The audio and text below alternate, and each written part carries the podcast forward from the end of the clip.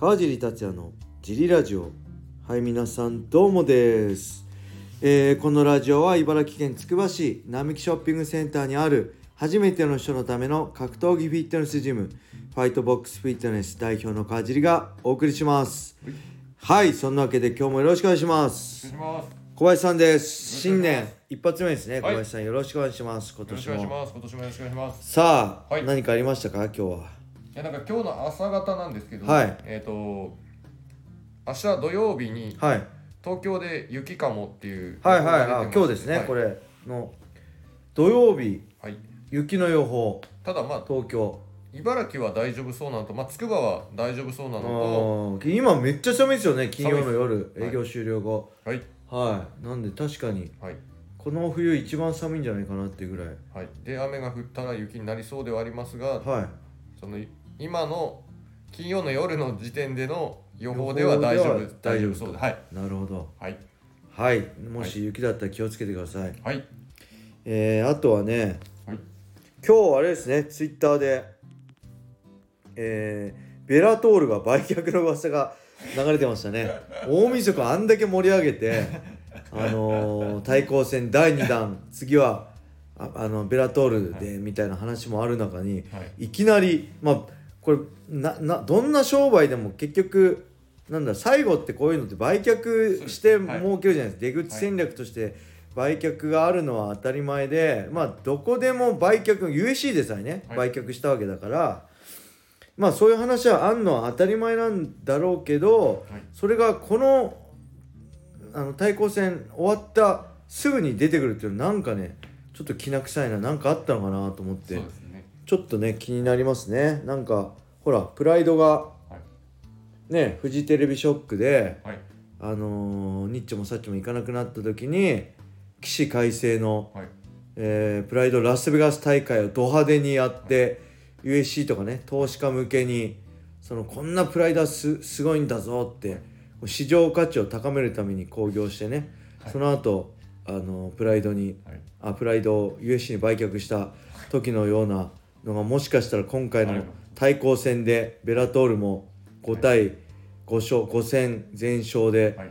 すごいだろっていうのを見せてっていうのは何かあんのかなと思ってちょっとドキドキするけど僕はこれ素人意見ですけどね。はい。何の根拠もないですからね。はい。あのここから情報情報みたいな感じで取られて困っちゃうんですけどそれがちょっと気になりますね。続報をはい。回したいと思います。はい。そんな感じではい。レーターもいきましょうか。はいえーこれいきましょう、えーラバダノフ選手は、えーボンポンドボンドリン選手が埼玉の雰囲気に飲まれたようなコメントがありましたがはい。日本とアメリカの差を聞きたいです。はいありがとうございます。これねすごかった。ね見ましたニュース。えーヌルマゴメドフもはい。日本はすごいこんなすごいと思わなかったみたいなコメントはい。残してましたよね。はい。えーで結構初来日っていうのはラバナノフってね、はいあのー武田選手とやった選手だったりこれチームヌルマゴメドフのね選手だったりあのボリントンってあの元 USC のね元谷選手怪我をされた選手はい。なんですけどすごいなんだろう日本のジャパニーズ MMA をね、多分すごい喜んでくれた反応なんじゃないかなと思います。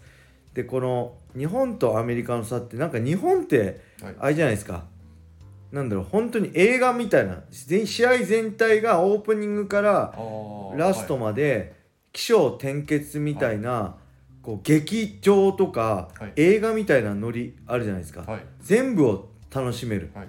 で多分こう何？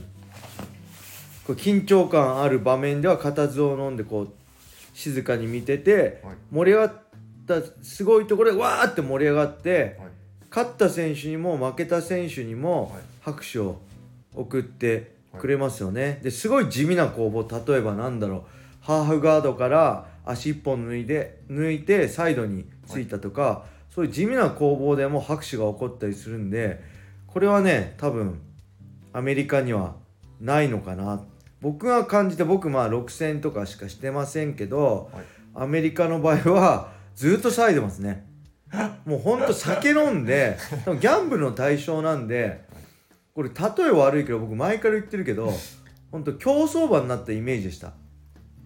じ G1 クライマックスとかってすごい観客で、はい。みんなかけ酒あ酒じゃない。賭けしてるから「うわーいけいけ!」とかってめっちゃ騒ぐじゃないですか。はい「でなんだよチキショー!」とか、はい。こう外れ馬券ぶん投げたり、めっちゃ騒ぐじゃないですか、はい。あのイメージで僕はね USC の時自分自身がはい。競走馬になってそれも最高の G1、はい。もう最ベストなね環境を用意してあるやるからお前たちもベストな戦いをしてこい。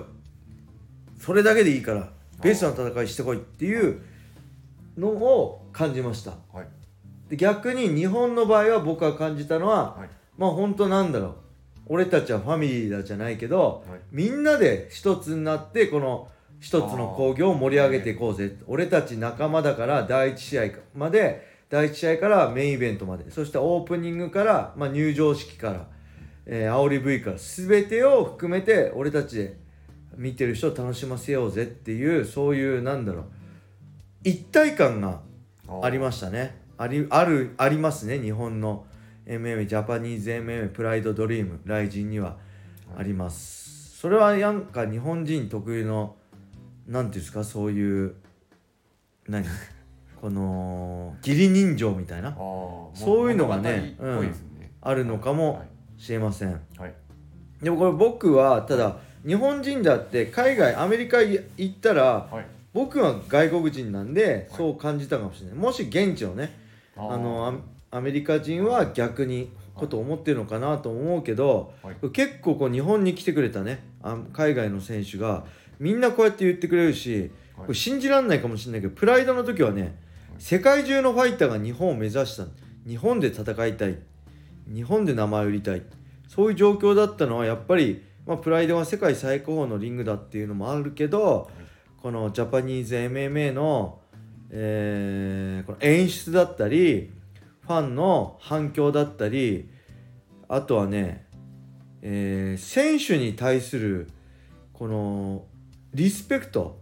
おファンもそうだけどその興行のスタッフのリスペクトもねすごいんだと思います。これは僕も初めてプライドに出た時にあのーまあ僕シュートからねシュートのチャンピオンになってプライド出たんですけどシュートは本当ある意味であれですよね、えー何家族経営のお店みたいな。だそういうのも魅力的じゃないですか、はい。家族的な家族経営のお店も魅力的だけど、はい。プライドはもっと大きくてちゃんと全てに例えば広報は広報はい。とかなんか営業は営業とかいろいろプロフェッショナルの場所でその中で選手の扱いがねもうほんとびっくりしたんですよ。そのなんだろう。選手一人一人にその広報みたいな人がついてサポートしてくれてなんか本当にね海の前何回も言うけど海の上のイベントとかプライド武士道長屋大会の後に参加した時に一人の選手に一人のあのスタッフがついてくれて「小路さん喉乾いてないですか?」と「小路さん水着着ますか？海の上だから水着着ますか?」みたいな「泳ぎますか水着ありますよ」とか「大丈夫ですかお腹空いてないですか?」とか「じゃあマジで?」と思ったんですよ僕これ絶対俺を騙そうとしてるじゃん俺をいい気分にさせてお前ら騙そうとしてるなって僕まだプライド2戦目であんまりプライドのスタッフと打ち解けてなくてまだ信用してなかったんで 俺はシューターだからお前らをねお前らには騙されねえぞと思ってやってたから、はい。ちょ本当に？と思って今日本当にすごかったんですよ。すその選手一人一人に対するこの、なんだろう本当芸能人売れっ子アイドルになったような感じ？わかる？はい。売れっ子アイドルとマネージャーみたいななって感じでだからねもう多分その外国人ファイターに対してもはい。すごいスタッフがねサポート体制がはい。すごいんだと思います、USC は、いもうもちろん何のあれもないですよ。あの大変なこともないけどそこまで選手は、まあ、自分でマネージャー用意して通訳用意してはい。やるだけなんで、あのそのプライベートっていうかその何ホテル行ってそこ住んでるあのホテルに泊まってる時のサポートとかそんなないんで、はい。例えばなんだろう買い物はここでとかもないし、まあ、日本がどうあるのかどうかわかんないけど、はい。結構自分たちで何とかしなきゃいけないんでそういう意味では多分このスタッフのサポートもあとファンのサポートもね、はい。すごい嬉しいんだろうなと思います、うん、だから多分海外の選手は、まあ、ヌルマゴメドフも含めてその手厚いサポートにはい。驚いてるんじゃないかなと思いますね。うん。はい。そんな感じで。はい。明日は、はい。えー土曜日ね。3人で久々に今年一発目収録する予定なんで、はい。3人用のレター。あとね3人用のレター、はい。じゃあ年末にいただいたのがはい。1個あるんで、はい。それと含めて、はい。どしどしお願いします。レターをお待ちしてます。はい。はい。これで大丈夫ですか？大丈夫です。はい。それでは今日はこれで終わりにしたいと思います、皆様良い一日を。またねー